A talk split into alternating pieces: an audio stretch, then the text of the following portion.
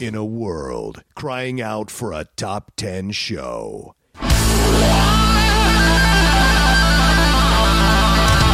John Roca and Matt Nost are here to bring you the top 10.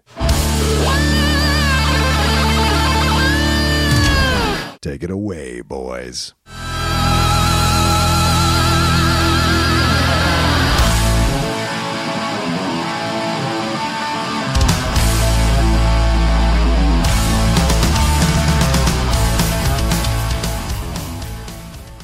Hey, hey, welcome everybody to another brand new episode of the Top 10 Show. I am John Roca. I am Matt Nost, and uh, how are you, sir? Uh, I'm good. I'm in the I'm in the festive season. We're a few days away from Christmas. I'm excited, uh, and I'm excited to count down this topic as well. Um, and uh, you know, life is life. I mean, we're we're stuck in here, Matt. There's uh, really no place to go. I know you're going to see your family. Uh, we're, we're, stuck here. I think uh, Lindley's sister is coming to hang out with us. That's pretty much the extent I mean, of things on my end. My sister lives in San Diego, so she's coming up here, and my parents, my parents are really the only ones coming in. Right. Uh, they're driving in from Colorado, so we're all, we just rented a house and we're just going to hang out for a couple days. You know, for nice. Four four and a half days, something like that, together. Oh, cool. Fireplace, the whole nine. I have no idea if it has a fireplace. I know Did you rent the house? It's got a nice view. Okay, good. Yeah, you know, it's one of those Airbnb ones, so they they upsell it. There's a vineyard on the thing, but oh, nice. You can go and, and see from Google Images. And it's like, oh, it's a portion of. It's a picturesque yard, but it's like, oh, oh. it's a portion of this type of nice. thing. Nice. Um, yeah, but I don't even know. I, I don't think it's that big. I think they just have enough to whatever qualifies as being able to call it a vineyard. You know what I mean? They, they right. exact square footage. whatever it is, all you need a defined space of, you know, 10 meters by 15 meters. Right. Or right. whatever the case is. Be like, okay, yeah, not, not a problem. it didn't look big enough. I was thinking, I was like, oh, when they sent me the description to it, and then I went and looked at it. It's nice. I am not taking away, but I was like, I think Vineyard's stretching it a bit here, guys. you, you got like five rows of vines that are over in the corner over there. I don't know if Vineyard. It's a nice house though. Uh, yeah, what's the definition? That's a good. I don't know, but when I saw that, it's vineyard. Is that is it? How many bottles are we producing here a year? Can, can you fill a case? Can you fill a case? I don't know if you can. Oh.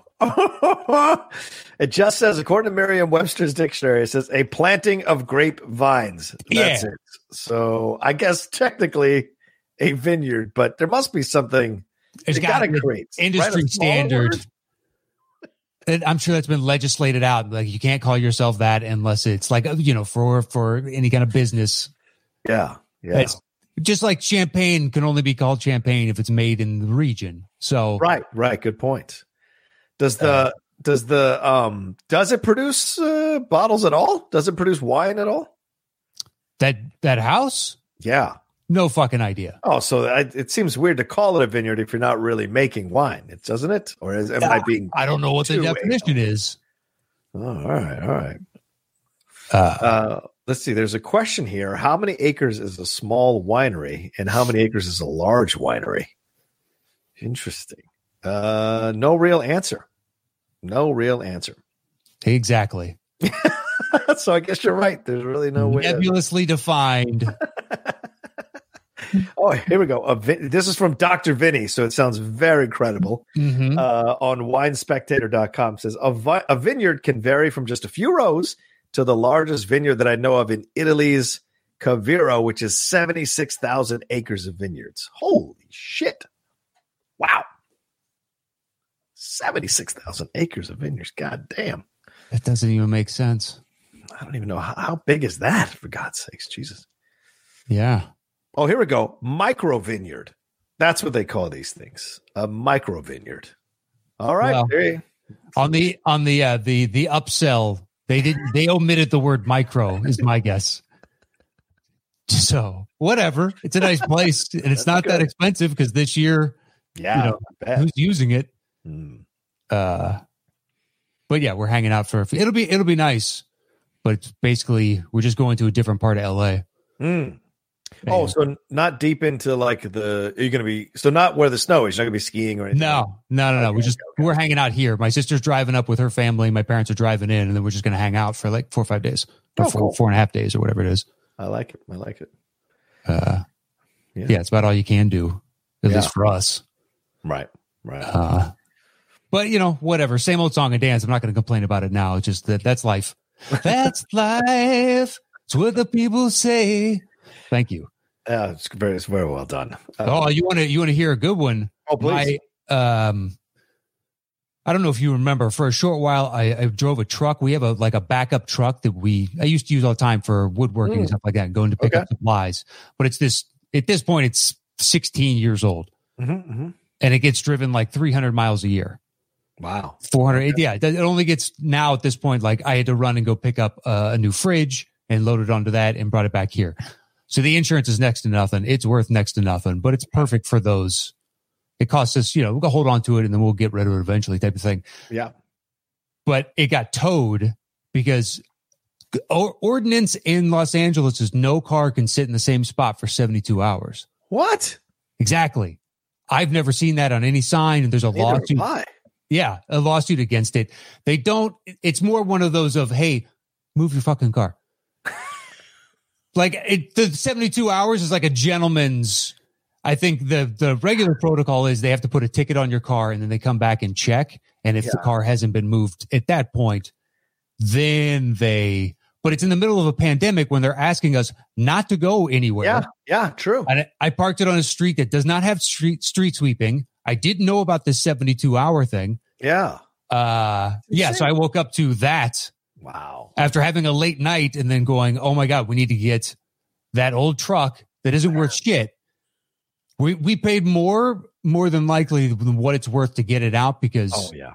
it would have cost us more in the long run. You can sign it over to them, but then you have to pay a percentage of the fees. Right. And- right. So it doesn't. You, you're you're fucked either way. Yeah. And then we have to contact the DMV. Well, guess what? I can't imagine contacting the DMV is re- any fun right now. so we're not going to get that in the requisite amount of time to get it back in 30 days anyway. right. so like right. this whole like, oh mother. That's a pretty penny too. I bet. Jesus. Oh yeah, it was not cheap. it was got- not cheap. I got towed once in West Hollywood. Whoa, man, it was like four hundred dollars to get the car out, and I was there an hour later. Like I literally was just at a friend's house in West. This, I think this is when Mike first moved, and I parked there, and they towed it. And I came out. I'm like, "Where the fuck's my car?" I was, the whole I'm freaking out, thinking they stole it. And then you see the sign there, uh, and so you call, and they go, "Yeah, it's here." I was like, "Okay, I can be there within the hour." And like, you can come here tomorrow morning. It doesn't matter. We charge you automatically 24 hours. I'm like, but I can be there in an hour. Oh. And they're like, no, doesn't matter. It's 24 hours. So if you want, go home, rest, come back and get it in the morning. And I was like, no, fuck you. I'm coming. I'm going to get my goddamn car. So I went got it, but I was super pissed I had to pay that 24 hour fee, Oh, you know. I I've only had my car ever towed once. So I move Yeah. the truck all the time for street sweeping and just move Right. across the street. That's most of its mileage in any given month. is the hundred feet, and then I just flip it around and put it on the other side and let it sit until I need to move it. It stays over the 72 hours. Nobody fucking cares. Yeah. But I just put it one street over and I got stopped uh, by three different people during the process going, man, it, a neighbor called that in, just so you know, unofficially. Oh, Yeah, it just it's the What a only logical move, outcome because the the city's not dealing with it right now. right, right. What a dick move, man. Do you think that person was like, I don't want to see that? Yeah, see that or they truck." thought it was abandoned. Oh, Jesus. So then they send a cop, and then the cop waits a couple days and then comes back, and they didn't give me a ticket for that. But what you had happen Yeah. is the only time I've ever been towed Santa Monica Super Bowl eleven years ago, something like that. Oh, I parked, and my front, the front, uh, probably eight inches of my car, six to eight inches, were in red. yep. on the Super Bowl, and I walk out the six to eight inches. I'm not even fucking kidding. I called them. And they're like, "We close in 20 minutes," and I was like, "I can get there." And I got there, and they closed, and they're like, "We're not releasing your car." And I'm like, Yeah. "Oh, Oh. fuck you!" So I had to come back. I lived where I do now, the same Yeah. area. Oh, shit. So I was like, "Well, I have to get home and then come back here tomorrow." So I did.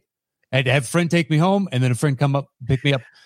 Oh. Pay the fee the overnight. The what? This was the worst. They pull my car around. There's a ticket from the city underneath the windshield wiper. Like, Fuck you all. Fuck you all. and I had to pay the fucking ticket. Of It course. was Of course. it was like four fifty to get it out Oh. for being in overnight, Yep, and then another yep. like seventy two dollars for the city, just as a double fuck you. Yeah. Oh, that was, this one I can understand. It's been sitting there for two and a half weeks. I haven't moved it for a while. Uh, the truck, but at the same time, it's like we're told not to drive anywhere right now. That's why I'm not moving. It's like fuck it. It's on a street that doesn't sweep. Yeah. Uh, yeah, but that one was. This one I was fine with. Of like I, it was there for a while. You're. Yeah. It sucks. that ticket is like someone taking a shit on you and just Oh. the seventy-two dollars is someone like pissing on your face at the end of it. yeah, I can't even imagine what the charge is now. I didn't get a ticket for this. oh one. yeah, they just Ooh, towed it.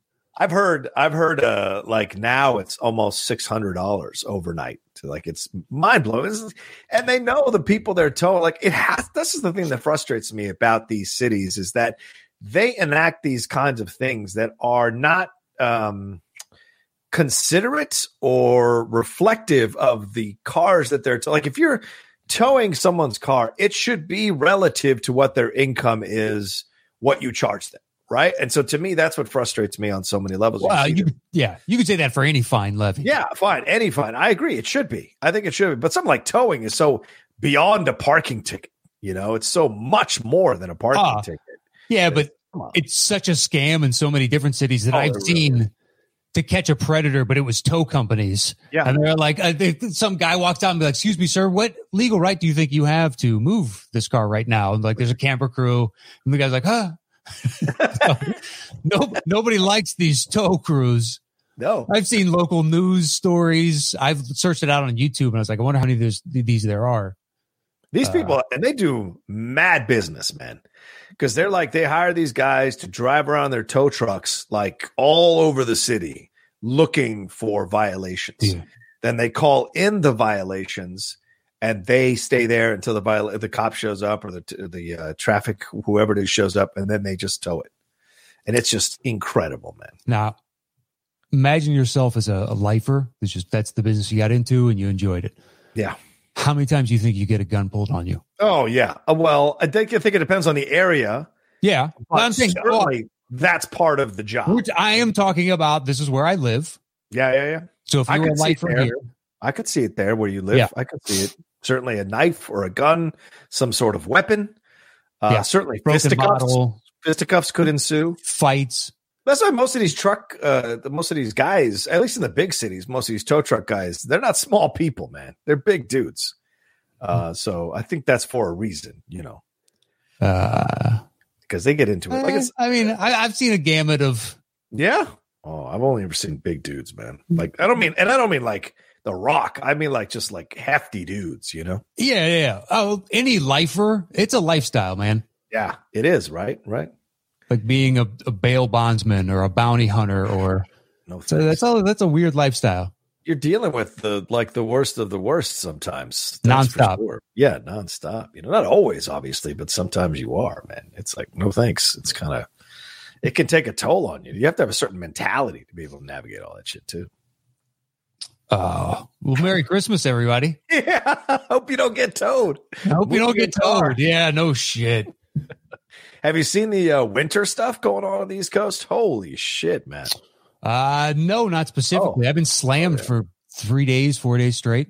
Oh, okay. Yeah, there's a, so much snow going on over there on the East Coast. It's crazy. How much? Uh, I think it's uh, two feet up to two feet now. Let me see. I mean, for the East Coast, you know. Just today? Yeah, it started. Okay. Oh, it started yesterday actually. Okay. It carried over into this weekend. No. Um, yesterday I had a very long day into today now having to get up and deal with that. Yeah, It's like another long day on top of I haven't seen what the weather's like on the East Coast. I, Yeah. I'd like to have that problem. I will soon enough. A couple days, it's fine. It'll go back to normal. six to twelve inches of snow. That's what's going on. That's a decent amount. Yep, for the East Coast, that is a decent amount. Well, and to get in 36 hours to 48 hours, Yep, yep. Apparently, already there are three deaths from car crashes. yeah, 50 unsurprising. 50,000 power outages across Virginia, New York, and Pennsylvania. uh, midday Thursday. Wow. Um, yeah, I mean, uh, people started driving this shit, which which is I'm like, of all the times, a pandemic and a snowstorm, maybe don't go out in the car unless it's super super fucking serious, or maybe you believe the news and go like, okay, I can't leave the house. I should go now and get my food and supplies and everything I need before the snow comes. Yeah, you, know, you know damned well though, had that happen out here and it was yesterday Oh. and today for me and the day before, it's like I would have to find time to go and do it. So it's a matter Yeah. of when can I do it. Oh, good point. Like if you get slammed, yeah. Yeah, I can't right now work around the weather schedule. I've got my own. Mm-hmm. So this is gonna be fun. It happens. So there's there's bound to be people out. I'm guessing since it, there's so many power outages and stuff, it was a heavy wet snow. You know, Yeah. that extra heft. Yeah. Carry that weight to it. Yeah. Woof, man. I, I, I miss the snow for the fun and uniqueness of it all, but I wouldn't want to constantly be dealing with it at this age. No, I agree. I've lived out here long enough. Yeah. Uh, but at the same time, I I have zero problem with the snow until it turns to gross. Oh, yeah. Right. You know, at the yeah, the areas that cars have been driving past and just slush on top of it. It turns to this this gray and then this black and just this just dirty pile of you know smoggy, exhausty gooness. And like, ah, that's that sucks. That sucks. We need to get rid of that. That's a no go. Yeah. Uh, But I'm not saying that it lasts like that for long, but that's the parts where I hate where you're driving through the old and it's just everything's dead Oh, yeah. and Yeah. there's not fresh snow, which keeps it at least interesting. Yeah. Agreed. Agreed. Oof. Yeah. But anyway, yeah. Merry Christmas, everybody. Merry Christmas. Hope you're enjoying your white Christmas if it stayed white out Yeah. there. true. True. I will miss that this year. Yeah. Um, we we decided. Uh, I think we, today's uh, topic is a patron topic. I think is that right? Um, we're is. doing twenty first. So the Christmas movies, the top ten Christmas movies of the twenty first century. Who is the patron who is responsible for us choosing this uh, particular uh, topic, Matt? Uh, it is a uh, participant in a future Golden Ticket episode, Ooh. Mr. David Mitchell Baker. Oh, DMB, nice. Uh, so, uh, and it is, you know, Christmas movies of the 21st century. Yeah, yeah. A Uh, British British gentleman, if I'm not incorrect. Uh, you are correct, sir. Yeah, You are correct. British. British. Um, yeah, so we're counting them down. You know, every year we do a Christmas movies countdown, and it depends on what the topic is, what the subject is. And this one seemed like a good one because it was hyper specific to the 21st century. Mhm. Uh, and uh, there have been some good ones that dropped recently um, on Netflix and uh, on Apple TV Plus and what have you. There was um, a no, uh, was it uh, Jingle Jangle? Apparently, was a really good one. I, I haven't seen that one yet. I saw Happiest Season, um, and uh, Klaus is on Netflix, and Noel is on Disney Plus. So there are a mm-hmm. number of newer ones that have dropped over the last two, couple of years or three years that are fun There's to explore. Bonkers number of basically lifetime formula across Oh, streaming yeah. platforms Oh yeah, where Oh, it's a Mad Libs. Pick a swear to God, I've seen a California Christmas, and then I've seen a, a this Christmas for various different regions or Right. types of like you know groups, so to speak. yeah, Uh, and then it's all these star. There's so many. It's like a generic cookie cutter factory. I had no idea, idea it existed until to this level, until this year. yeah, yeah. yeah. Where if you want to, you can scroll through those, and there's 40 choices on Amazon Prime, 50 choices, and I'm not. I don't believe I'm kidding. I'm pretty No, sure it's like 40, no. 50 choices.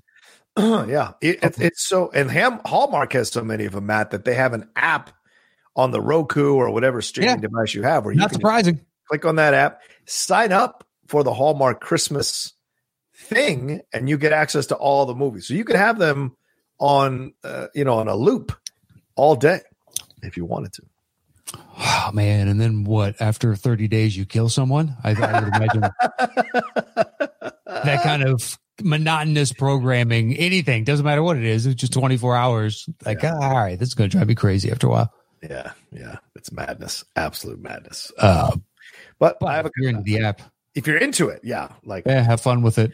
I had an ex girlfriend years ago. She was into all the Hallmark Christmas movies, so we would sit and watch them on Christmas, certain days before leading up to Christmas and on Christmas Day. Man, those movies can.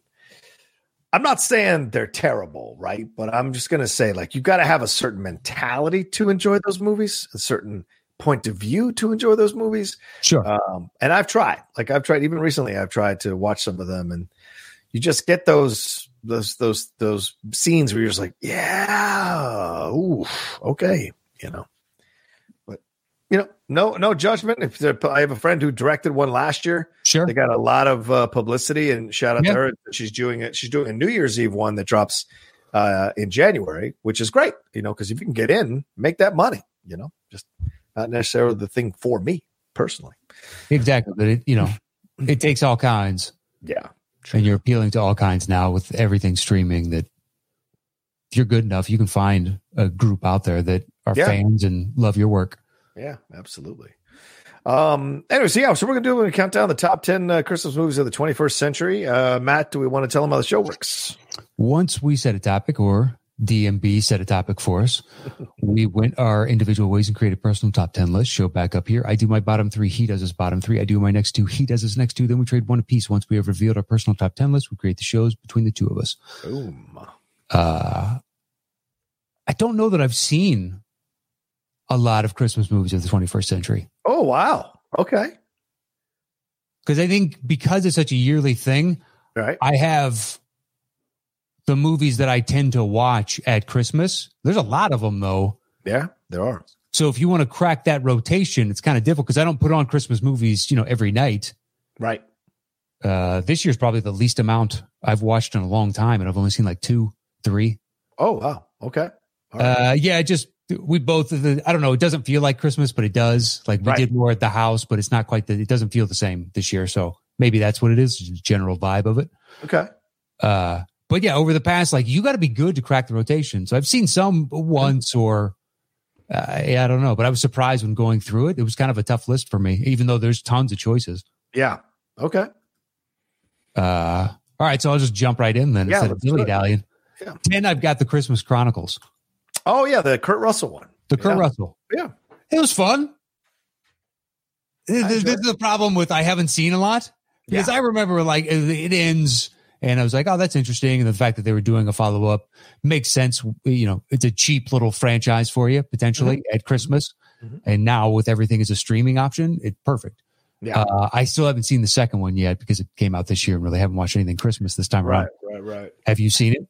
No, I have not seen the second one. I saw the first one. I liked it. I thought it was good. Yeah, certainly thought it was enjoyed. Kurt Russell for what it was, and I mean Kurt Russell Santa Claus. I mean that just is that tells you the and in, the incredible staying power of certain actors in this business. That you can go from like you know the Thing and Snake, Snake uh, Plissken, yeah, Snake Plissken from Escape from New York, all the way to freaking Santa Claus. Santa Claus.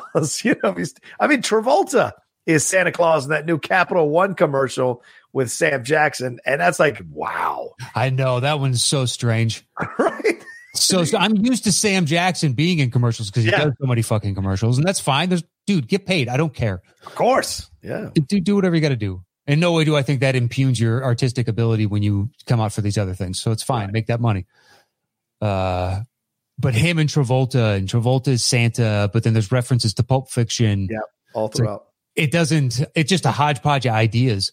yeah, I was like, we'll put him in a shirt that says like uh, something with cheese, and then we'll mention a milkshake, and then we'll do have him do the dance, and it's like, Yeah, oh, all right, all right. Uh, it- sure. They must be paying though, dude. I mean, they get some really Oh, interesting gotta be. to be on. Like, like fucking Taylor Swift was on one the other day, and I'm like, what? For what? Uh, it was a bank commercial, and he, uh, the guy, it's that dude that always shows up in the skinny, in the skinny suit with the kind of a little bit of a beard. The white dude. It's Capital One. It's Capital One, but it's the white guy, not Sam Jackson. It's a white Okay. dude who comes in Uh huh. because okay, they also have the Jennifer Gardner one. That's a separate one. Uh, so they have like three separate campaigns that are running all the time for Capital One. But this dude is the white guy. Style.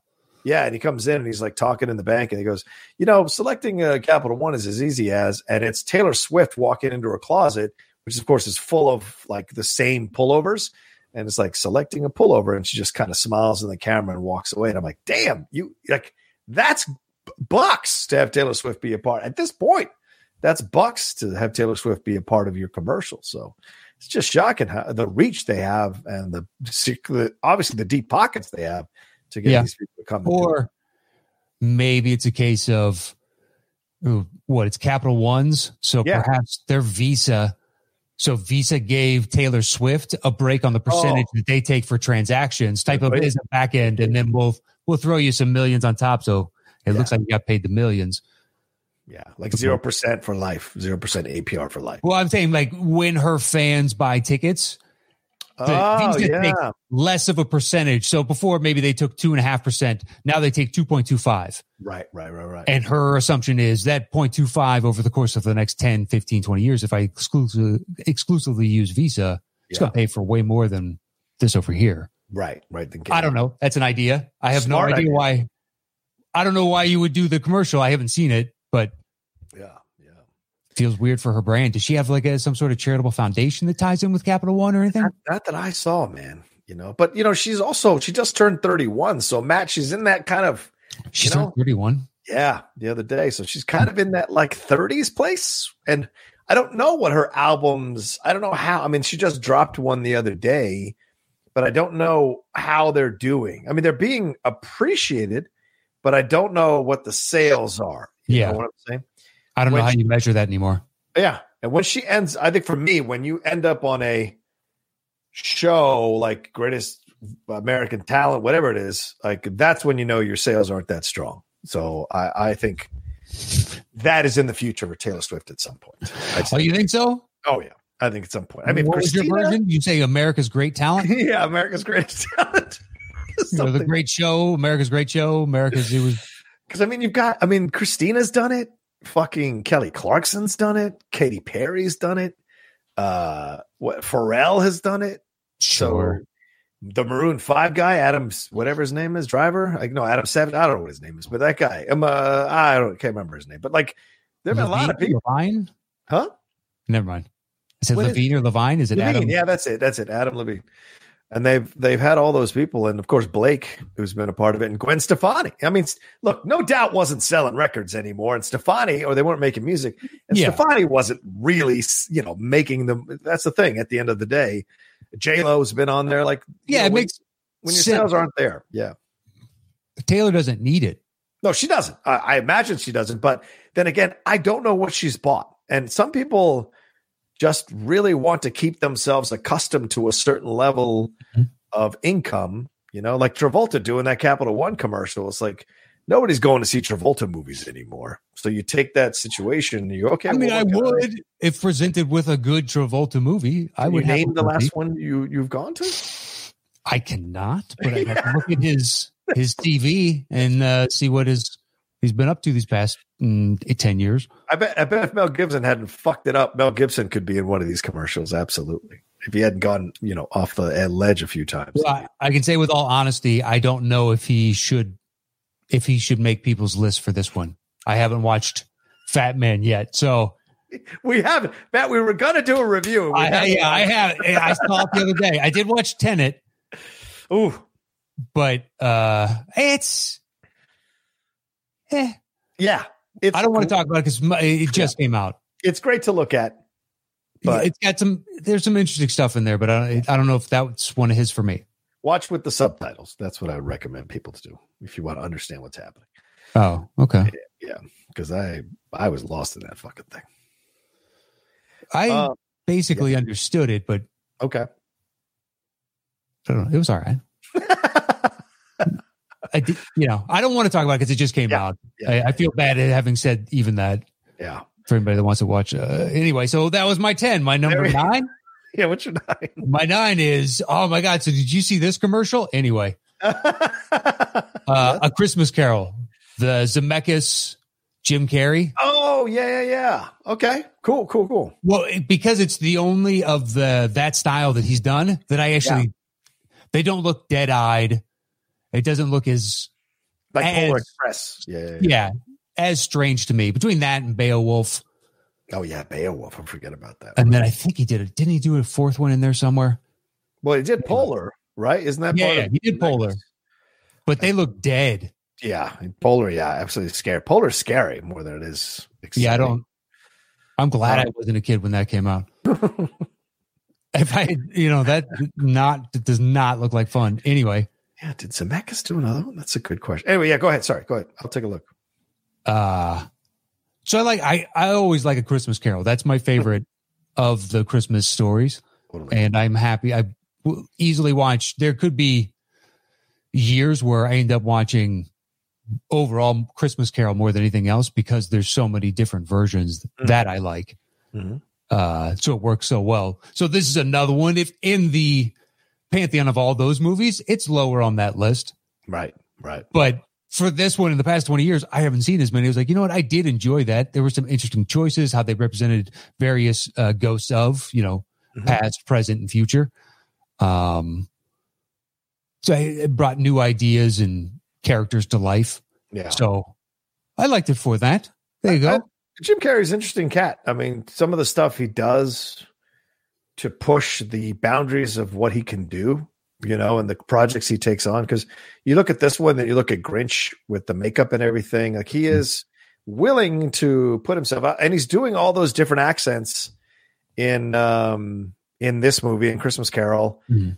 Um, and you're and Gary, I think Gary Oldman plays uh, uh Bob yeah, Cratchit Bob Cratchit. right right and all that and yeah i mean i like Yeah, i the- liked it i remember the- liking it Candle spirit. It's like the flame Yeah. on top of the candle, and then he has to follow him around. That one's the of past. right Uh, but that was an interesting, you know, version of that, just to see it as this basically form of energy flying around. and seeing Uh, those two older people like uh, throwing lots for his clothes at the end when he's in like the course the christmas future and you're just like man that's a fucking dark ass scene man so it's just like whoa it's where you could end up when it's all over so yeah I, was yeah, the, the darkest is probably in Scrooged when Mm. he opens up and there's all those kids reaching Yeah. out, which is they've had in other versions and variations, but that one was the most horror like element of it. yeah It's cartoons. Oh, okay. Well, good luck with that. Mm. also Uh, get- when he gets sucked into the grave and everything it's it's Uh-huh. it's it's it's a nicely done film that's for sure i like it. i like it and they haven't seen a lot. I'm sure you've got other movies on your list, and that's fine. Maybe I would still like this one better than that. I know. I like it though. It's a good choice. All right. What's Uh, your what's your eight? Eight is Klaus. Uh that's a punt. Okay. Yeah, yeah, yeah. Um. All right. My ten is uh four Christmases. Go for it. I can't explain it. I Okay. really can't explain it. I don't know why I like it as much as I do. Maybe it's because I enjoy Vince Vaughn and Reese Witherspoon. Like Vince Vaughn appeals to my is it left brain, and Reese appeals to my right brain. So watching them go through this fucking madness of having to go to four different Christmases, and I have a I have a, a, a couple that's a friend of mine that I'm friends with. They had to do this one year, four different places for Christmas because their parents had divorced separate. So they had to go to moms, the dads, the other moms, the That's other tough. dads. And I was just like, that's fucking nuts. And they did it over 10 days. So two or three days here, two or three days here, two or three days here, two or three days. And I'm just, this is, that's, that fuck that. I wouldn't have done it. It's just, to me, it's too much drama for everyone to feel happy to see you, you know? Uh, but, but this film, I mean, Kristin Chenoweth is very funny. The scenes that Reese gets involved in, the storyline that's happening here, because they don't want to go. They're, they've lied uh, that they have to work every Christmas. They get found out. I think it's a news Okay. report that they get seen that they're heading to Hawaii and they get seen. Uh, and so now they have to go to all these Christmases and they have to kind of see the parents. It's Robert Duvall and Tim McGraw and Jan, Jon Favreau play Vince's brothers and they kick the shit out of him the whole time he's there. So it just all feels like s- s- funny stuff, funny situations. I enjoy the acting. I enjoy the film itself. And it's got a good message at the end when they realize, you know, they should be together. Um, cause they were like, I think they were considering divorcing or separating through this whole thing in the movie. Okay. Uh, and they're together at the end. Um, but not to ruin it for anybody, but yeah, I like it's, it. Christ- it's a Christmas movie. I mean, Yeah. Yeah. I mean, it's not going to be, it's going to end only one way, so you're never really spoiling it. that's true. That's It's more so the journey by uh, more often than not. Anyway, uh, yeah, I, I have never seen it, so Oh, okay. All right, fair. Uh, then my number nine, and, I, I'm probably going to get a lot of hate for this, but my number nine is Last Christmas. Uh, I don't know if you saw it, but Which I is that one? it's the Emilia Clarke one where she's an Oh. elf and I did not. That was good. Yeah, I, I think it's good, but I'm alone, Matt. Matt, Okay. Matt, I'm completely alone. People like like Christian Harloff hated it. A bunch of people hated it, but there are some people who liked it. And when I reviewed it positively, I got some nice comments from people going, "I've been afraid to say I liked it because so many people hated it." I can't explain why I like it. I don't know if it's the Anglophile in me. I don't know if it's the fact that I really enjoy Emilia Clarke and she's charming as fuck in this movie. I don't know if yes, I saw the uh, the twist coming a mile away, but I didn't care because I think Henry Golding is also super charming in the movie. The, Okay. the George Michael music works really well for me that they're using his music throughout the movie. Paul Feig directed this one, who did like Bridesmaids and A Simple Favor and a bunch of other ones. Uh, and Emma Thompson co-wrote this one, and she's funny as uh, her Polish or Slovenian. I can't remember what the. I think Slovenian mom. Uh, they're living in in London, and so just this just combo of everything, and I just kind of I just really loved it, and I I can't explain it. I can't. uh, Some people like really really hated it, but for me it works. It's funny, it's charming, it's endearing. Michelle Yeoh is great as her boss Mhm. um, and you really sympathize with what she's going through uh, there, and you know her work uh, that she's doing as well, and and where it all leads to uh, the positive uh, changes that she's trying to do in her life, and confronting the things that she's confronting, and also helping helping a homeless shelter out, helping all these things that she's doing throughout the Yeah. movie. So for me, it just kind of worked a thousand percent. You know, Great. yeah, yeah, yeah. What can I, I it just I'm surprised because every movie of hers that I've seen I know. hasn't been good. I so I just assumed this was another one where God bless her. I, I think she's great. Yeah, I've still seen, I don't know, three of her movies out of five where she's, you know, she's the lead type of thing, maybe Mm-hmm. Right. four out of six or something. yeah, yeah, yeah. I like her. I've given her a shot. Just yeah, I didn't see that one. I don't know. It's it every year. It's just like, okay, do I want to watch that or do I want to watch a Christmas Carol or Grinch right, or right. Scrooge because it's Christmas and those are my Christmas movies. Yeah. Totally, man. So you got to crack that rotation. That's tough. Mm, that's a fair point. It's a fair point. Uh, then my number eight is uh, Bad Santa. Okay, uh, it, technically a slight pump, but it's my Okay. number seven. That's fine. All right. Oh yeah. Do you want to talk about it? Should we talk Yeah. about it? Okay. Yeah. Yeah. So I mean, this one by Terry Zwigoff uh, with uh, Billy Bob and uh, and Bernie Mac. Uh, Mhm. I think. Uh, yeah, and um, I forget the actor's name who plays this elf. The, that guy. I've seen him in a million things. yeah, he was he had a run for like four years, Yeah. Yeah. five years where he was in tons of different TV shows and movies. Yep. Uh, But he's this one, and what's her Lauren Graham? Is that her name? The the, the actress from oh, is that the girl that's in it? Yeah, That sounds right. Uh, I'll look it up. Gilmore Girls. I think it's from Gilmore Girls. Uh, anyway, yeah, I, I like this. I don't love it as much as other people love it. I my That's how humor, I feel. yeah, right. My humor doesn't tend to go towards the angry uh, humor of the world necessarily. I mean, I, I like I like huh? oh, Lauren Graham. It is Laura Yep. Graham. Cool.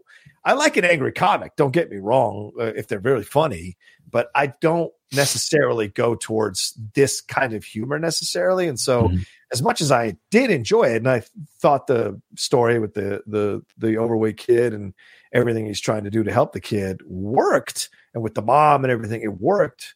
Um, I just didn't. I don't love it as much as I would like to love it, but I still enjoyed the movie very much. Okay. Yeah. What about you? Um, I didn't ever see it until it started playing on Comedy Central on repeat, Mm, and it was on nonstop for a while, like even off season. yeah. So I saw it the whole way through there, and I was like, oh, okay, I get it. Like I've seen it enough times where in the past twenty years, it's made my list, and I've watched it enough. And if it came up now, I would totally watch it again. Yeah. Uh, he's an unlikable character, and sometimes those are fun to watch. Yeah. It, it- I don't know. It works and it doesn't for me. I think that's how I feel about the movie as a whole overall. Yeah. There's stuff about it that I really like, and stuff I'm like, meh.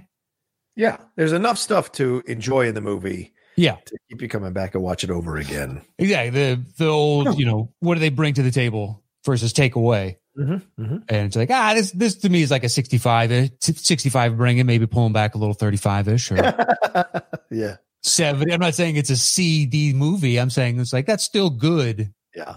Yeah. uh, Rome by movie standards. Yeah. uh yeah and it was nice to see billy bob like use of his eccentricities that we know of him Mhm. so to speak and dial that into a character not saying that he's an asshole in real life but he can really really play that well and Oh, with yeah. nuance Yeah. A thousand Uh, percent agree with you. Yeah, go watch him in Fargo. It's like there's another variation of an asshole. Oh. Uh, Friday Night Lights. That's a different version. It's not. Mhm. Uh, it's impressive to watch. Yeah, uh, I like Billy Bob. Yeah, me too. Seems man. like a interesting guy. yeah, for sure. Uh, what's your six? Then, if we just did my eight, you which is your Correct. seven. Six is Arthur Christmas. Did you ever see that? Oh, that's my six. I love Perfect Arthur, timing. dude. Yeah, it's just, you know, it's a good. more British animation take. Yeah, yeah. Um, yeah, I liked it. I think if it was um, American, it would have had a little bit more larger action sequences because if you have this paramilitary force, it's going to get into some sort of not scrape, but something almost happens. There's an explosion over here or some jazz like that. Uh, so it was intriguing to see that from the British, more reserved, stiff upper lip do that type of movie. I liked it. Great voice casting. McAvoy. Yeah. Uh, what is it? Broadbent. yeah. Um, shit. There's like Hugh two Laurie. other Hugh Laurie. Hugh Laurie. Yes, Hugh brother. Laurie. Steve. Um, yeah, yeah.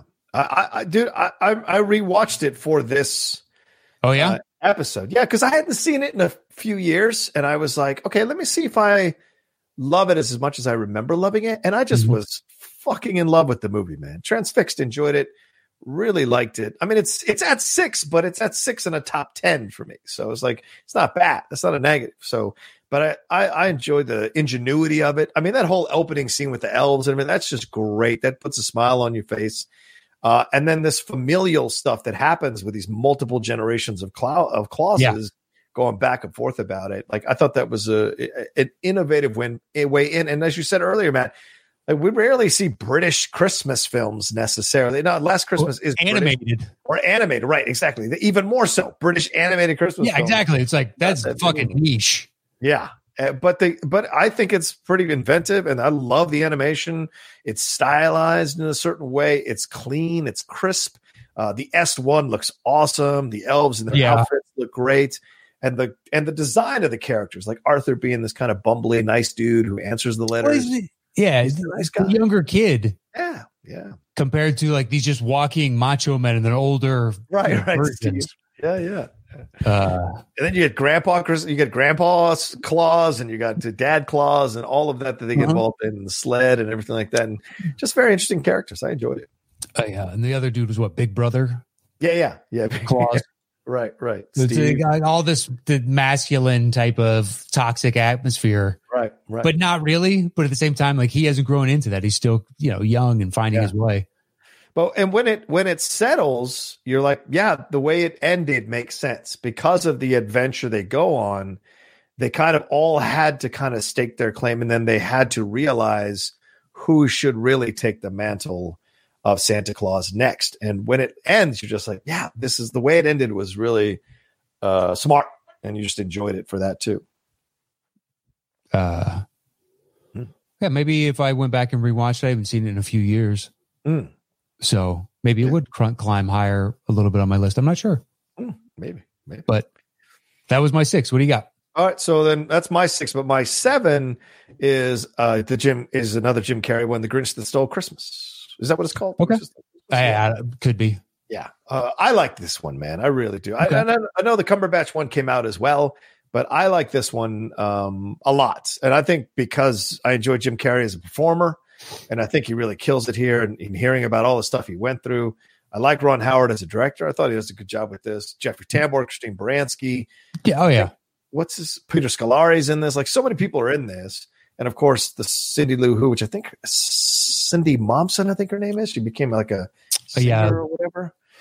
Uh, or Taylor. I know you're Momsen? doing. It's, it Taylor? it's something like that. right? Taylor Momsen sounds about right. And Yeah. dark, dark eyeshadow. Yeah, and all that. like fishnet tops type of pushing the boundaries of really. I was, you know, a teenage actress type of. yeah. I'm a rebel, but I'm a rebel now. Yeah. she seems to be really trying to live it. Like when Mickey Rourke started boxing. It's like I'm a boxer now. I'm like, I think he believes that. Like I genuinely do. Uh, whether or not he's any good, I have no idea. But Seems to care about what he have does. He seems dialed in and focused. I believe that he believes that. Yeah. So- right. Right. Right. Right. You know, what does it matter? I guess at that point. Oh man, but no, but I I like the the the um I like the film. I enjoy watching it. It is one of my Christmas staples. Uh, I think Carrey does a really good job with the Grinch, and the voiceover works for me as well.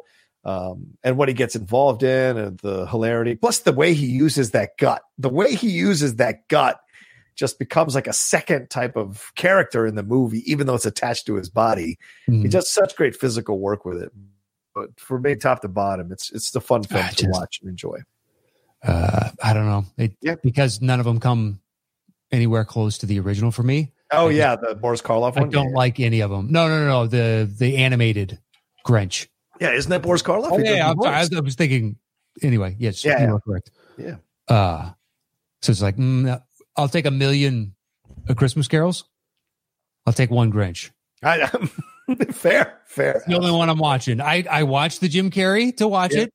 I know Yeah, exact everything that you're talking about, but the whole time I was just like, nope. yeah.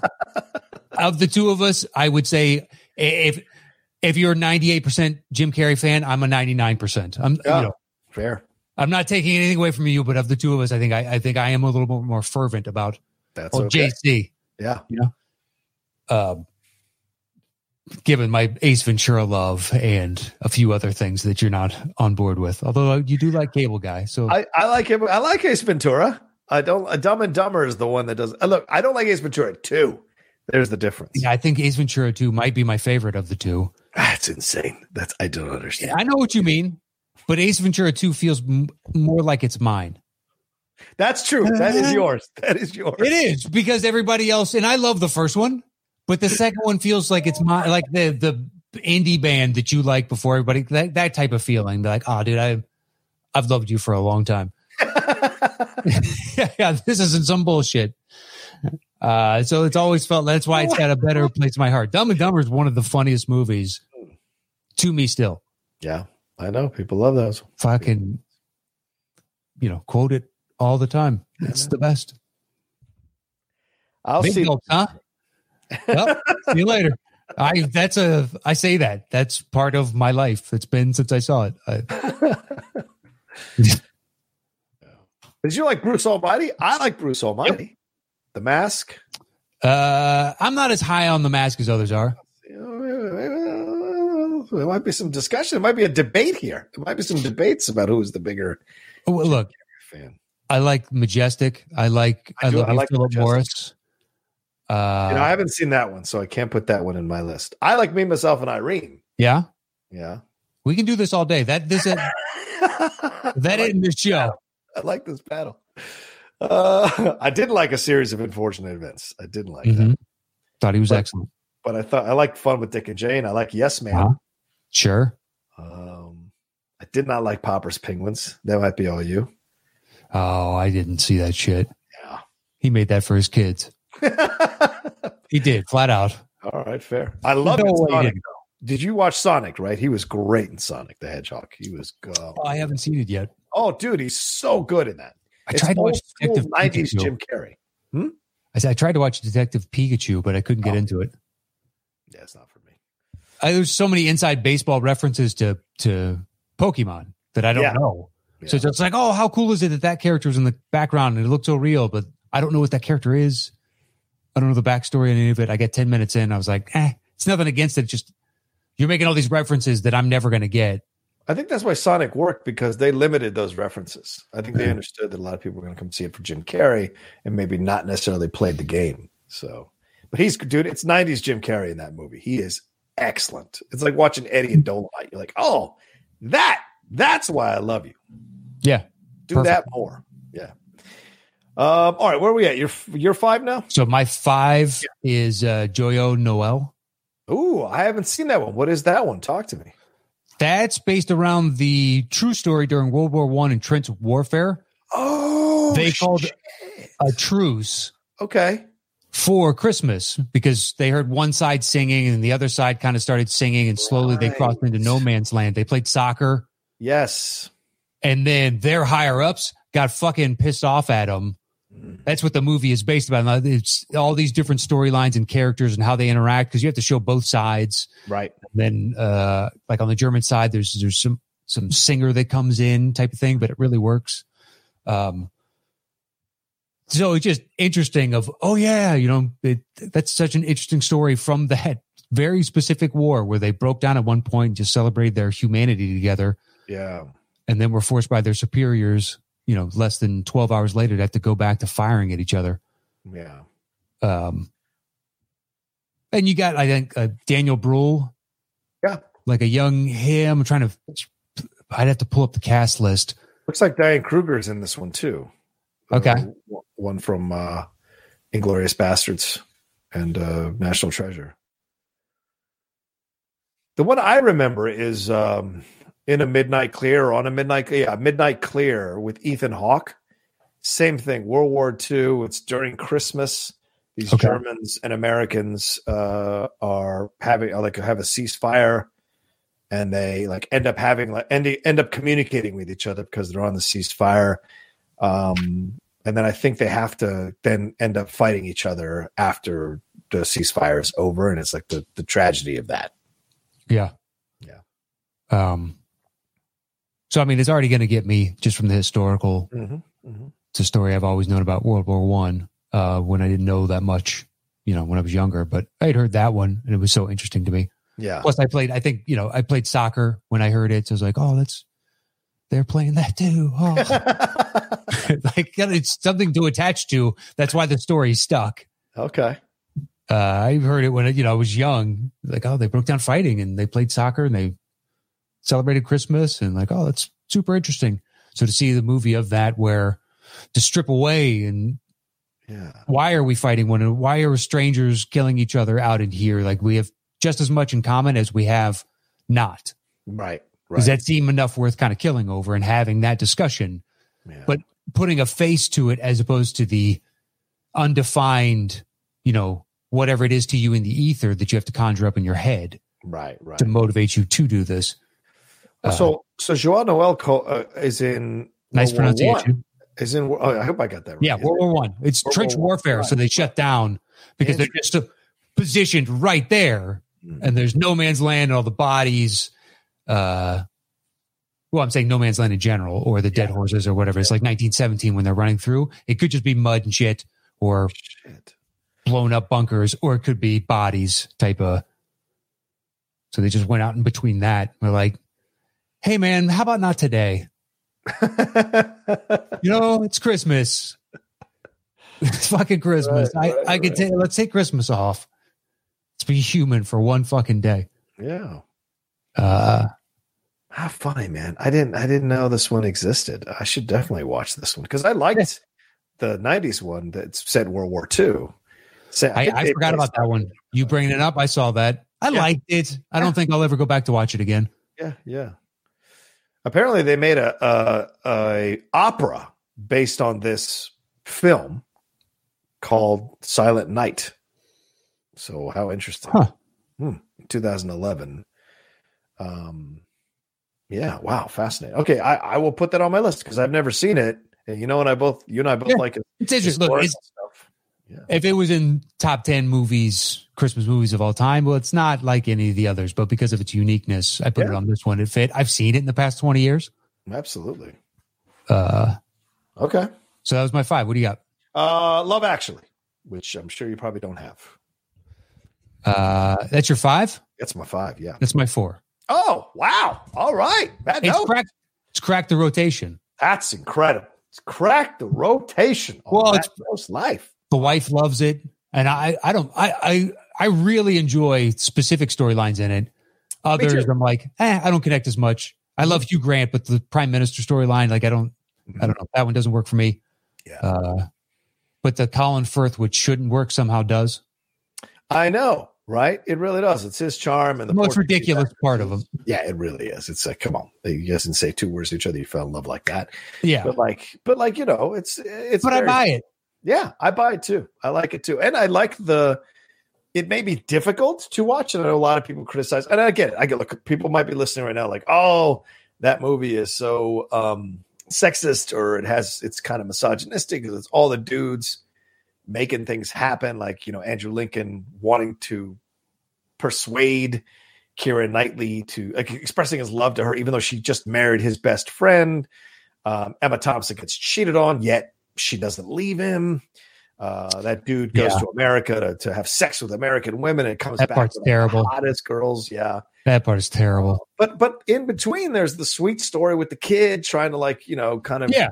get a kiss from Samantha Mumba. I think that's the actress's name. And um and the, I like the Prime Minister storyline mostly because I like Martine McCutcheon. But then there's that scene where his assistant calls her Yeah, I don't get. I, fat or something or heavy or something. It was just terrible. or she agrees with her being called chubby or something. Yeah, yeah, something weird like, like that. she did, maybe doesn't outright, but she's just kind of like, yeah. Yeah. Um, uh, it's got. I, I like the Bill Nighy. Oh yeah, that's great. I like that one too. Yeah, It's yeah, yeah. perfect. Yeah, with his friend and hmm Ultimately, like you are my family. She's like, Yeah. yes, that's the perfect arc for this movie. Mhm. The friend trying to steal Keira Knightley from Chiwetel Right. Ejiofor. Andrew Lincoln. That's Andrew Lincoln. Yeah, from Walking Dead. Eh, Yeah. I don't think it detracts necessarily, but I don't think it adds. Right, right, right. And I hate the part where they all stand up and play music.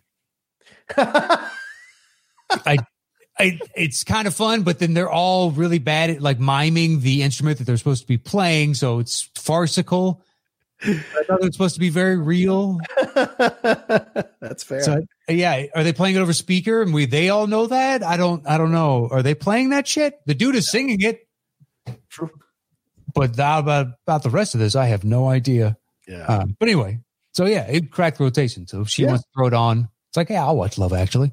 I love it. I, and I think the opening and the ending are really sweet. Look, I, you can love a movie even though it has flaws. We're allowed to fucking do that. And Yeah. uh, people, we can, you, I'm sure there are plenty who are listening who probably, if I went through their movie collection, I could find some flaws in their movie collection. I don't mean subjectively. I mean like some issues with the movies that you own. So it's like people come after Love Actually so hard. I'm like, let me see your list of movies that you own. And let's see uh, if any of those have some problematic issues. It's subjective, you know, so you can point out the flaws in a movie and still love it. I like the message of the movie at the end, which is about uh, love and about connection and about, I mean, just that's those scenes of those people coming off the plane. Those are authentic scenes, I think, of people coming off planes and hugging their family members. It's beautiful. It's the idea of connection, how important it is to connect. Yeah. With, you know, and they did a kind of a mini sequel, I think, as well. That was really sweet. So. Oh, I didn't see that. Yeah, it was like two But- years ago, I think. For I mean, what makes it, I think, land into good though is the Alan Rickman and Emma Mm. Thompson storyline and the Laura Linney, yes, oh, Laura from Westwood. right. where it just, I'm sorry, my father comes first type of like, this is a Christmas movie, but that is some people's Christmas. You're dealing with over the holidays. Like the layers that it has at times are excellent. Yeah, Uh, but because it's a Christmas movie, it's going to end up lighthearted more overall. So you can't focus on right. as much. But God bless the British. You know, they're willing to get uncomfortable sometimes. Yeah. Well, some and one of the best scenes I've ever seen, emotional acting scenes I've ever seen, is Emma Thompson when she realizes that that necklace was for the girl he's cheating on her with.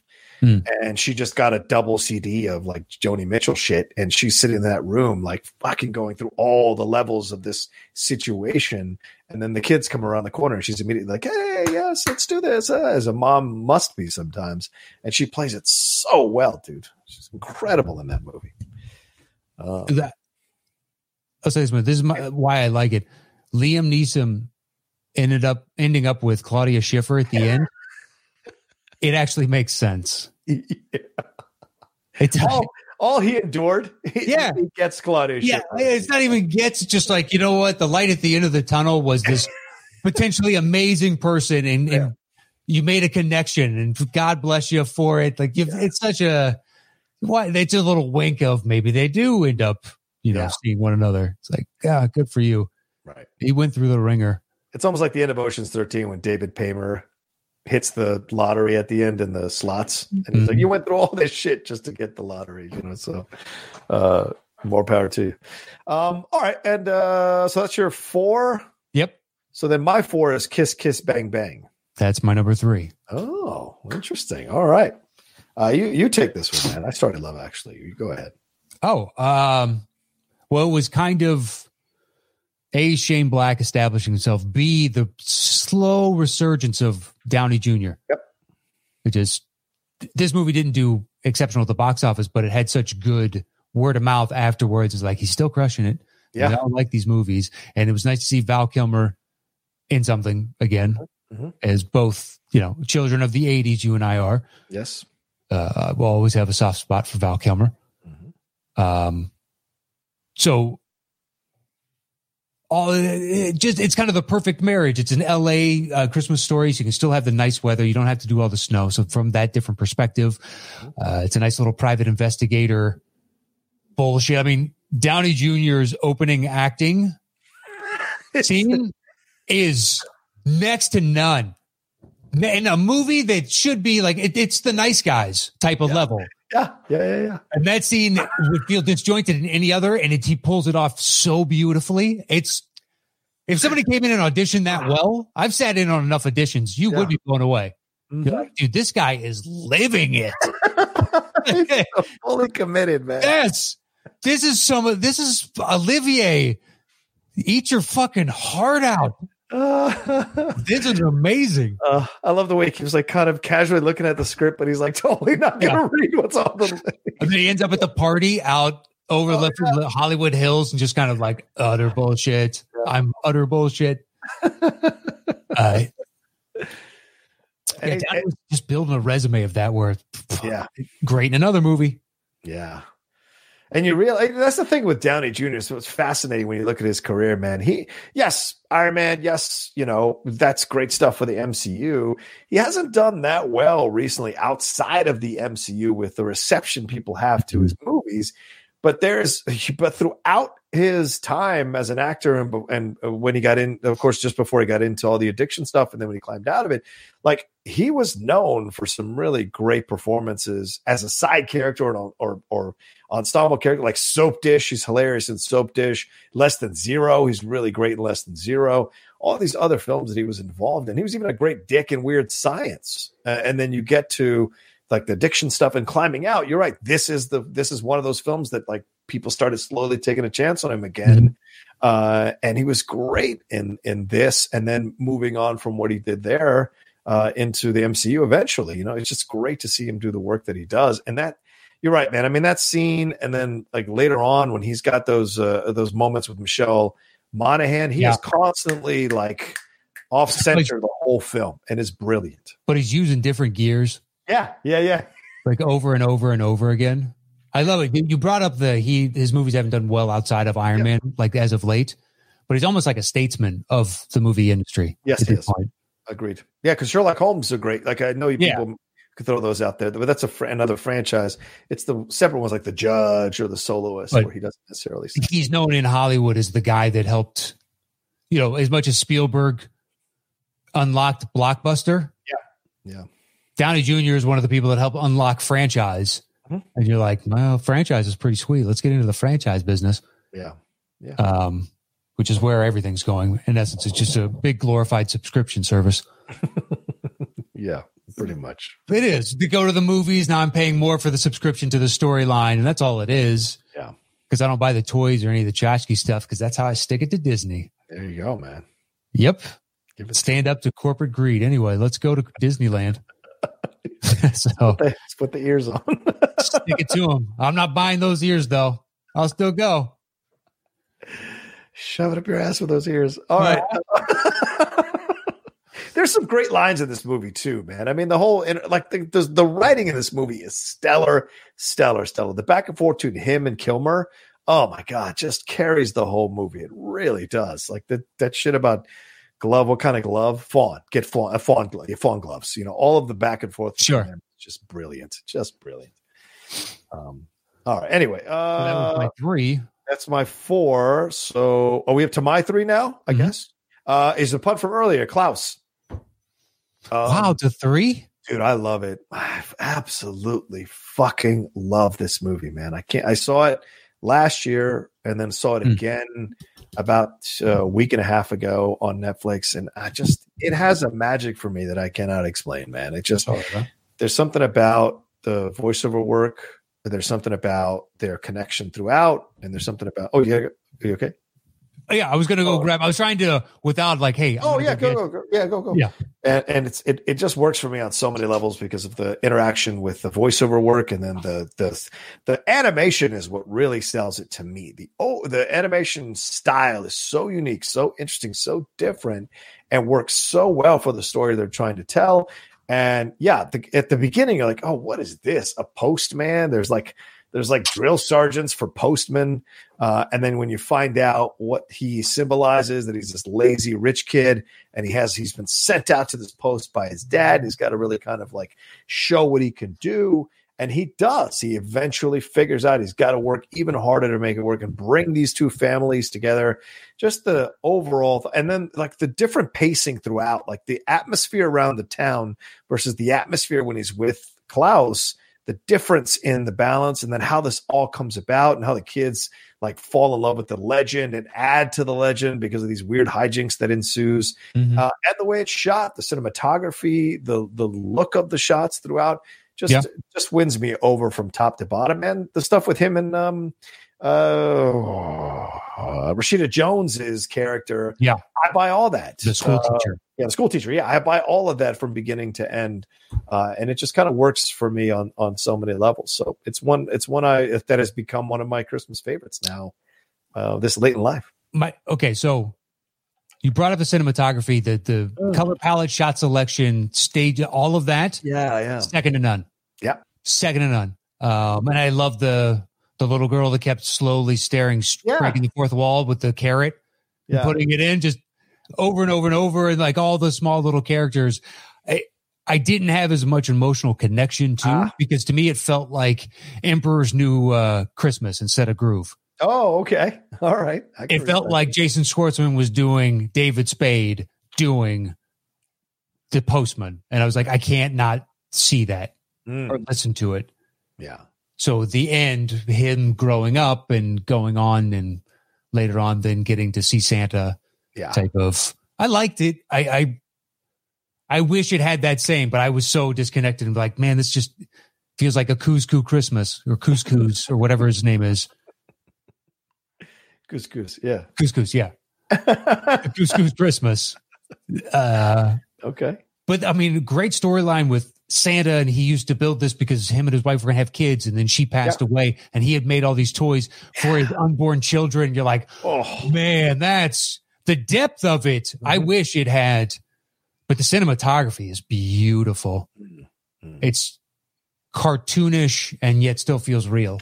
Yeah, it's got a little bit of a Looney Tunes vibe to it. Yeah. Um, but still enough, at least for me, still enough depth and emotional connection for it to affect me and move me in so many ways, dude. I mean, Lindley came over and she was like, What's wrong? I was like, yeah, you know, the movie. Uh, uh, you know, it just was something that for me, it just it, it moves me for whatever reason. And I I kind of connect to those strong silent I mean that and then I'm not gonna ruin anything because some people might not have seen it, but that ending when it comes and you and you see what happens to Klaus, uh, that's where I lost it. That's where I lose it every time in that movie. Okay. Oh, Yeah, I wasn't connected the same way you were. yeah, yeah, yeah. Uh, all right, let's uh, move on. You so you see it. It's on Netflix, people. If you haven't seen it, it is a Netflix Yeah. produced film, so it will stay on Netflix. It's not going anywhere. So watch it. Um, all right, we're uh, we're back to level. What's your Yep. number two? Medusa is the man who invented Christmas. Oh, the um, The Christmas. Andrew Stevens one. I haven't the- seen this. One. No, the Dan. Isn't it Oh, Dan, Dan Stevens? Yeah, yeah, Dan Stevens. Sorry, Dan Stevens. Andrew Stevens. Yeah, with Christopher Plummer and oh, son of a gun. yeah. uh oh, I can't believe I'm blanking on his name. He's the governor in Pirates of the Caribbean. You know what I mean? The the head bureaucrat of the overall official, the older. He played the Pope in the two popes. That wasn't Anthony Hopkins. Oh, Jonathan. Uh, Jonathan Pryce. Yeah. Okay. Thank you. Yeah. So all I needed was the start. And I was like, I fucking know this guy. He was on Game of Thrones. He's been in Yeah. a million things. Who doesn't love Jonathan Jonathan Pryce? Right. Exactly. He plays his dad. Uh, so Christmas Carol, like I said before, is my favorite of all the, and I'll watch any iteration of this. And this was the making of, Mhm. but the characters from the story he plucks from the world around him. Sometimes it's a name, sometimes it's the likeness of this individual becomes, and he interacts with them as he's writing the story. And I felt it was, I read the reviews afterwards. I was actually locked, like dialed in emotionally to this movie, and everybody else was like, "Oh, you know, somewhat liked it," or these scenes were, you know, fun, Mhm. but overall didn't have the same magic and whatnot. Yeah. Perhaps I'm just such a big Christmas Carol fan that the idea of, from the writer's perspective, of living with Scrooge Mm-hmm. uh, and I don't know. It seemed like a believable way that he he self financed it, which I didn't know. Yeah, yeah, yeah. Uh, and put it out because he had three flops before, and just this he's struggling to get through, and he borrowed Right. against a loan he already had to extend himself further, and uh, and then he manages to complete it, get it all done, and becomes an all time classic. And it's got such a good build, and it mirrors. So it's a variation. Uh, it's kind of like Marvel, the What If. Yeah. They're doing that to Christmas Carol, and they're just flipping different perspective, and it's the same story on some level. Yeah. Yeah. I haven't seen it. I, I thought it was one of those throwaway Christmas movies. So I, I, can see where you think that. Yeah, yeah, just from the trailer or whatever. But I mean, hearing you talk about it, this may be one that I add to maybe watch over the next It's few good days. stuff. Yeah, if you liked it, uh, you know, you, your opinion always carries weight with me, man. So, like, if you liked it, I I, I think I'll, I'll give it a chance because uh, I thought it was going to be like a, you know, like one of those lifetime movies or one of those like kind of like, and, and so he created Christmas. But if it's got a little more to it, then I'll be excited because I like Dan Stevens, certainly like Christopher Plummer. So I, I, I maybe this is going to be a, and it's a British film, so maybe this will be a, fun one to kind of watch Yeah. with Lily because she likes, uh, she, you know, she's into the British stuff. So um, that could be an interesting one to watch. Yeah, I mean, it's a period piece. Mhm. So, and it's probably from a period that she enjoys. Hmm. What is it? So it's 1840s or 50s, I want to say. So what is that, Edwardian? Or Sure. is that Victorian? Uh, let's see. Let's see. Victorian era. I can't- Uh, it said- is from 1837 until uh, Victoria's death in 1901. Yeah, she had a long one. Okay, then it's during, it's Victorian England. Okay. Okay.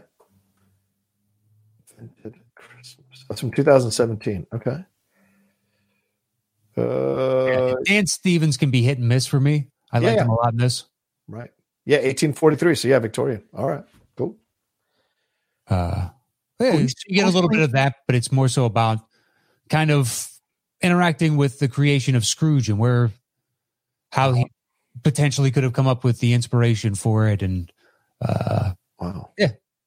I, overall, I think it's it's the perfect kind of uh, Christmas movie because the stakes are you know exactly where this thing's going to land, Uh huh. but at the same time, um, maybe not fully for all the characters. Okay. I, I like the twist with uh, twist's a strong word, but I like what they do with Scrooge at the end because the you know it's a Christmas Carol story, so you do something with Scrooge at the end. Right.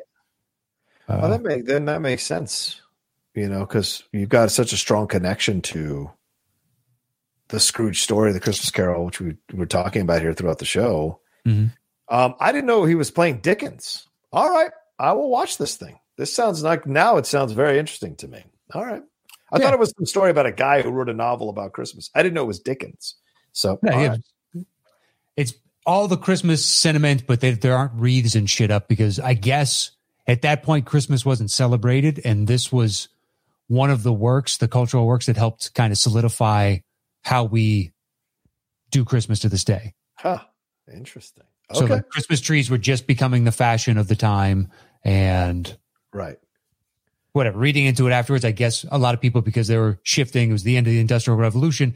That the farm life was behind them, and Christmas was a farm kind of festival, and whether or not it would survive in the city. And this helped go. It's Christmas everywhere, guys. I did not know that going into it. So, Why are you but being picky? It's they're, everywhere. they're not trying to make some like historically. This is how historically significant. It's more so just following along as he tries to to write this book. Yeah. All right.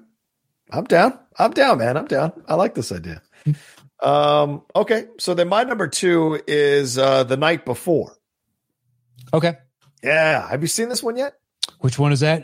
The one with Seth Rogen, Joseph Gordon Levitt, and Okay. Anthony Mackie. I've seen 15, 20 minutes of it, so I couldn't Oh. honestly put it on. It just wasn't for you. No, I think it was on. Yeah. So I started watching it and then I got sucked away to go do something else. Oh, okay, okay. And I never watched it again. Fair enough. Fair enough. Um, yeah, I love this one. This was this is yet another one that's become a, a Christmas staple for me now recently. It's one I watch uh, whenever it's Christmas time. Uh, I mean, Seth Rogen is hilarious throughout this movie. Joseph Gordon-Levitt. The Joseph Gordon-Levitt stuff is really interesting because it's exploring this idea of his fantastical relationship that he thought he had with Lizzy Caplan, who plays his ex-girlfriend. It's like, well, what is this that you have to negotiate to figure out if you guys even have a chance to come back together again. He thinks doing grandiose statements uh, uh, uh is the way and it kind of blows up in his face. Okay. Uh, and then Anthony Mackie is dealing with the fact that he's a professional athlete who's who's uh, using steroids to to stay in the game. And so these three guys are friends who grew up with each other, I think in New York, and then they've all come together for this Christmas and they haven't seen each other in a bit. And so it's like the old patterns are there, but then each of them tries to kind of like big time the other two at separate times because they're uh, living their lives. You know, Joseph Gordon Levitt doing his things, a single man. Seth Rogen is a guy who's about to get married, and then Anthony Mackie is a professional athlete in the NFL. So there's like this idea of like, well, and then they go on this journey throughout the night uh, trying to relive what they used to do on Christmas night together with all the drugs and the drinking and all that kind of celebrate. And Michael Shannon is in this thing, uh, who as the drug dealer, which is hilarious. Okay. Uh, and then throughout, like what they experience uh, throughout the films, just I think there's some and and Mindy Kaling's in it too. There's some great, great funny moments throughout the movie, and it has a really good message at the end too that isn't a cop out, which I really liked. It didn't cop out, and I thought it would, so it, it kind of won points with me there. Okay. All right. Maybe I'll give that one a chance again. I like all the, the people that you mentioned. Yeah. Yeah, yeah, yeah. It's like it's a cast full of people I should have enjoyed. I just I don't know. When I saw it on this and I was like, oh yeah, I've seen 15 minutes of that. There was a couple of those mm. that happened. Yeah, yeah, yeah. Because uh, Christmas, that's when this this channel has, or now going forward, this app has these hmm. streaming options type of. So if it's in the rotation over there, there's a chance that you would see it. But now you got to seek it out. So who the fuck knows? Good point. Good. Point. Yeah. Um. All right. So then, what's your number one, man? Or what's our? Is it our number one? I would hope. I assume Elf. Yeah, Elf. Yeah, of course, it has to be number one. Yeah, that's a classic. It's just a that's a classic. That that will translate. Like maybe a few generations down the line, nobody watches it anymore. But I, I think I think the next generation will watch it.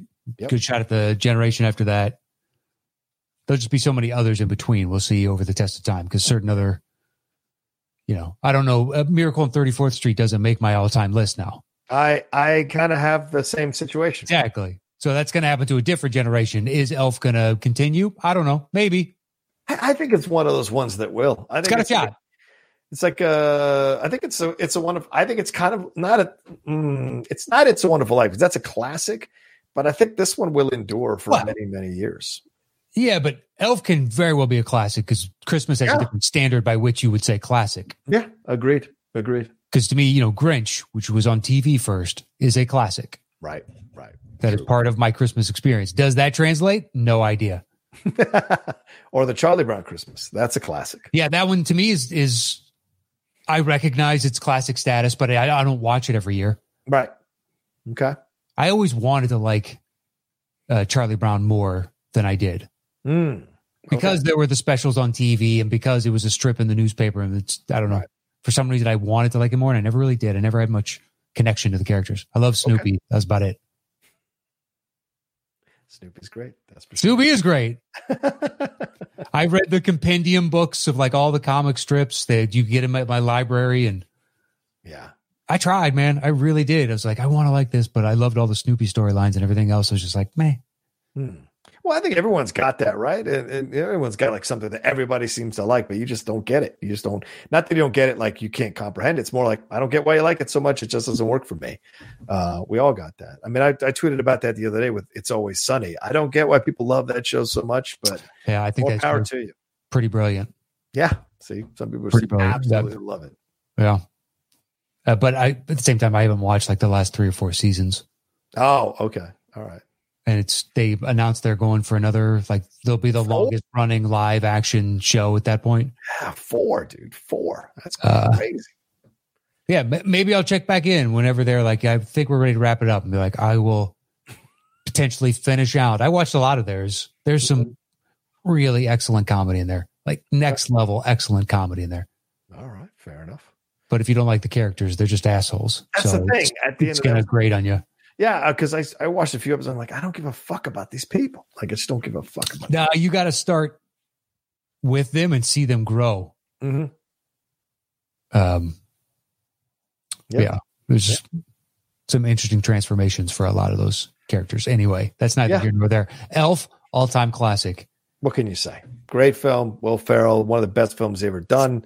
James Caan, Jon Favreau, so many fun people involved in this one. Zooey Deschanel before she blew up uh, as a in the New Girl and you know Mhm. uh, became a brunette. Um, but so many great things, and uh, we covered it on the Cinephile. Uh, oh shit! Yeah, yeah, we covered it on the Cinephiles. I'm not giving anything away because we just did it, but uh, Okay. it's it's good stuff. So good stuff, and I, I it, it still holds up, dude. It still makes me laugh. Still sweet as hell. Still endearing as hell, and still charming as fuck throughout. Um, you know how I know it has a chance of translating is the Santa. Oh yeah. Because everybody, I think, can connect to that type of emotion from a child. You Right. just visualize that, the mind being blown. I know him. I know in the earnestness on Yeah. Will Ferrell's face. There's very few people that I that could do that, and I believe it. yeah. Right. where they where they can play Yeah. childlike wonder in an adult body throughout the whole movie. Mhm. and he endears you instead of irritates you. That's that's the difficult thing to do, and he he nails it. Yeah. Him with with Dinklage. Oh my god, that would be condescending and disgusting in other other hands and he's just so little he's just like he's an angry elf, he believes it he's an angry elf uh and, and the film is smart because they don't play him for the jokes. Like they don't play that scene Yeah. to where he comes out on the losing and Dinklage does. He kicks the shit out of Ferrell. it's not because he's an idiot it's because he's naive Right, right, exactly. so you're not belittling him it's just like you don't know how to act in this situation you've always been able to call a dwarf a dwarf or an elf an elf and uh that's normal to you that's not an insult why is that an insult Right, right. i'm not trying to be rude he's not though that's What are you upset about? you believe it. That's why you like him so much. It's like he's a good dude. Jimmy Caan, just give him a chance. You're an asshole. well, that's why Jovie falls for him so quickly because you know she's used to kind of pushing dudes away in New York, I'm sure. But he has such a, um, like you said, an earnestness to him and an honesty to him Mhm. that she knows immediately, like this guy is a different type of guy, you know. So yeah, Uh, so yeah, I, I I assume most people would have figured Elf was going to be our number one. absolutely, absolutely. All right, let's you want to type this bad boy up? Hell yeah. That was our separate lists. We're going to put together our official top 10 list of the uh, Christmas movies of the 21st century. Got the bongos ready. Warming up a little bit. And shout out to 47 Tees for this Hartford Whaler shirt. They had a nice Black Friday sale. I bought a bunch of old logo shirts because I have always wanted to buy some, and uh, I ended up uh, getting a couple of, or a few of them that were really cool. Um, All right, what do you think of this? all right, break it down. Elf at one, Yes. Kiss Kiss at two, Okay. because we had that three four. Yes. Yes. Love Actually, because that's four five. Okay. That's three. All right. All right. And uh, my number, what what what do we have of yours? Do we have your number two on there? My number two is not on there right now, but my number two is on my list the night before. Okay, so it's the night before versus Man Who Invented Christmas for next, or we go, I guess Arthur Christmas. No, no, I think we'd have to go between those two since those Okay. are our twos. Uh, I could. well, where does Klaus go? Because my Klaus Klaus is my three, and that's your eight, right? That is my eight. So where does Klaus go there? You want to put that there? Yeah, I think that goes there. And then we we flip our twos. You got a coin, or you? Hmm? Yeah, I got closet four. So five. So the we're right back to where we were. Man Who Invented Christmas versus Last Night. So I'm saying, do you have a coin? You want to flip this thing? Uh, yeah. One sec. I got this. Well, while he's doing that, ladies and gentlemen, don't forget that we have a YouTube channel here for those of you who are listening to us on the podcast feed.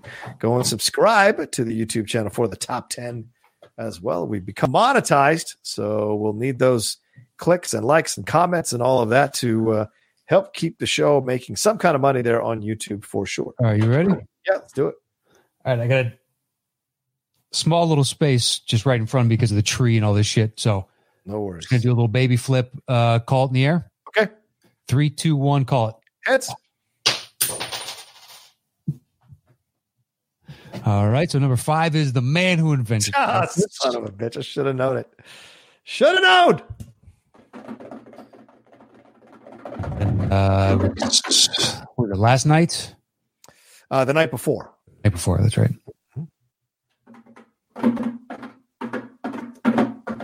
All right. So then we have Arthur in common, Bad Santa. That's it, right? Yeah, yeah. All right. So Arthur next. yeah.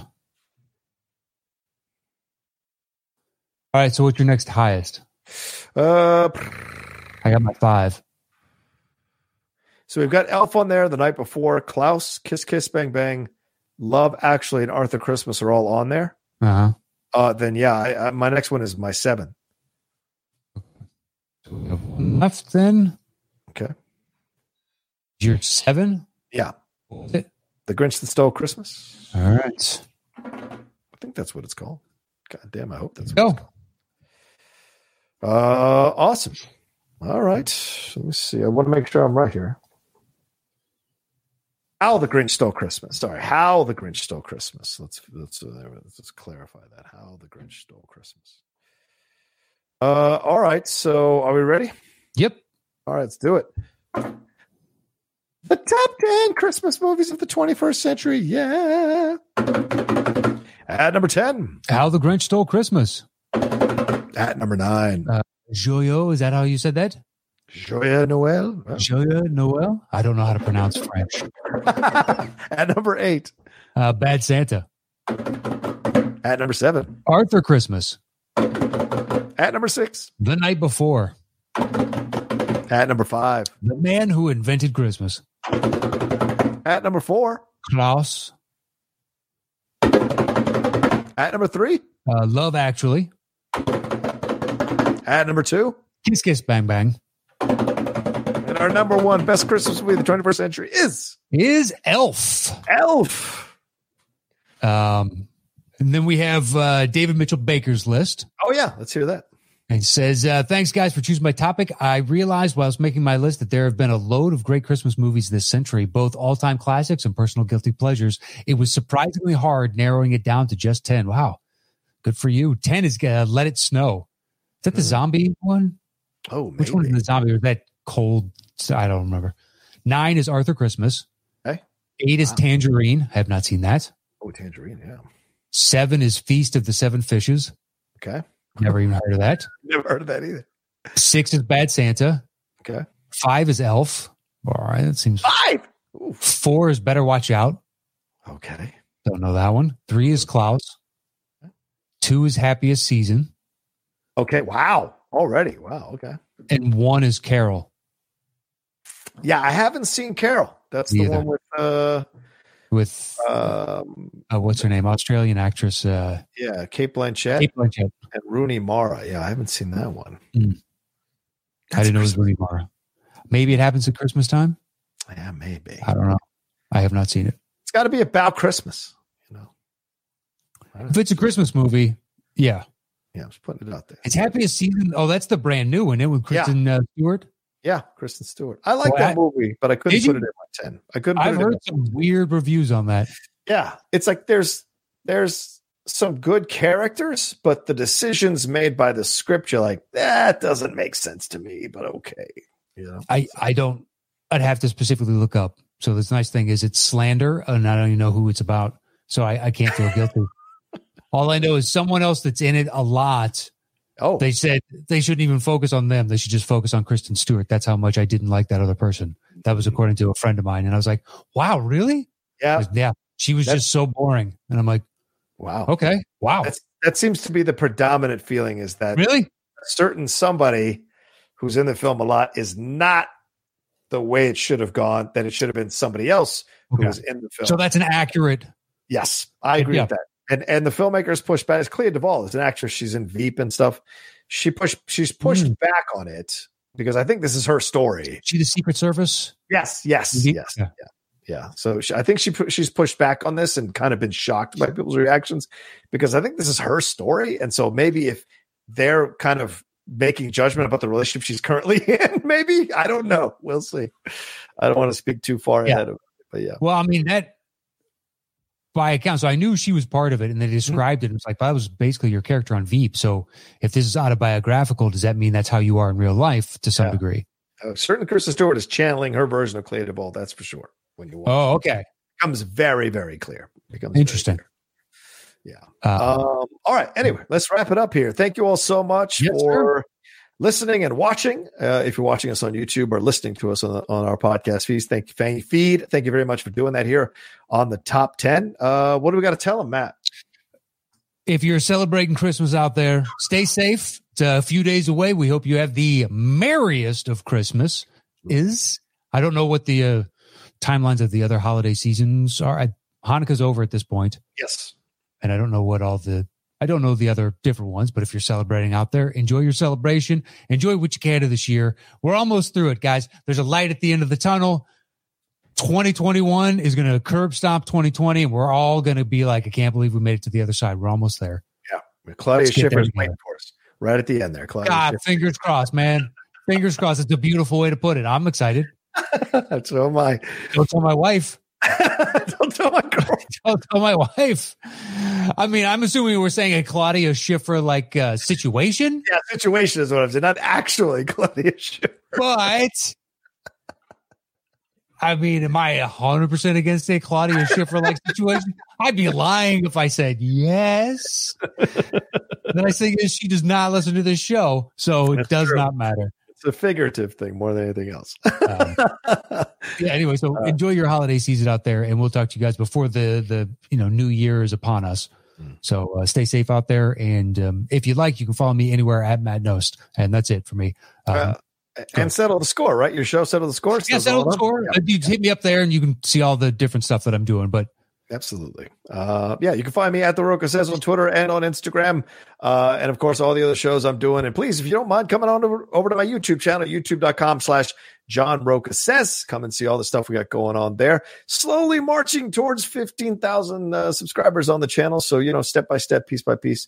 Would love it if you all would give it some of the content a chance and subscribe as well. Don't forget our YouTube channel, as I mentioned a few minutes ago. I'll mention it again. The YouTube has, I mean, the, the top 10 has a YouTube channel as well. We are monetized now. So we would love it if you go back and watch some of our shows or give them some views, give some comments and likes and what have you, uh, because all that stuff elevates the visibility of the, of the YouTube channel there. And of course, uh, puts us a, puts a little coin in our pockets as well. Uh, so we'd appreciate all that. And if you want to be part of our Patreon, patreon.com slash the top 10, the number 10 there, go and see all the multiple tiers so you can be involved in the next round or the next uh, uh, time we uh, stage the golden ticket. The golden ticket's wrapping up really soon. So uh, you could be a part of the next time we do it if you sign up now. Uh, and you can send in questions for Topic Thunder, which we're doing every week as well. Uh, I echo Matt's sentiments. Please uh, be well, take care of yourselves. Uh, the holiday season is great for a lot of people, but it's also tough for a lot of people. So, whatever side of the fence you're on, I hope you find your way through it and you enjoy it and uh, to make the best of it that you can. And like Matt says, come out the other side. The light is there, uh, and Claudia is waiting for all of us. Um, all right, that's it. We're out of here. Take care of yourselves, and we'll talk to you next time on the top 10. Ooh,